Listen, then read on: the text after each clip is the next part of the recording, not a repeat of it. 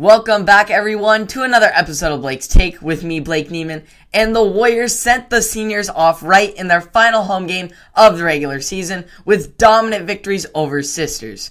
Starting with the boys who had a special night in which all five seniors started and scored en route to a 57 42 win.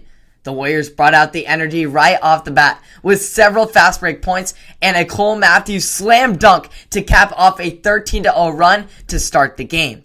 The Warriors never looked back from there with their high powered offense and physical defense leading the way the rest of the night.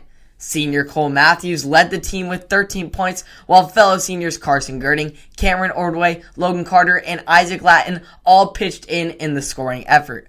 On the other side of the ball, the Warriors were just as present, forcing turnovers and coming up with big stops down the stretch to hold off the Outlaws.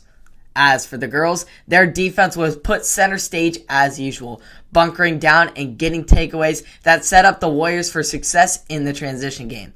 The Warriors broke out on a 25 0 run in the first half with several fast break points and shots from beyond the arc. Senior Sage Kramer had a fitting end to her time on the Philomath hardwood with a game high 28 points. Philomath will now look ahead to Thursday night, where they will square off in a rematch against a tough league and state opponent in the State Stayton Eagles. Both Stayton squads are ranked within the top 10 respectively, so the Warriors will need to bring their A game. It's been quite a ride so far, so let's keep the momentum and finish strong uh, on the season.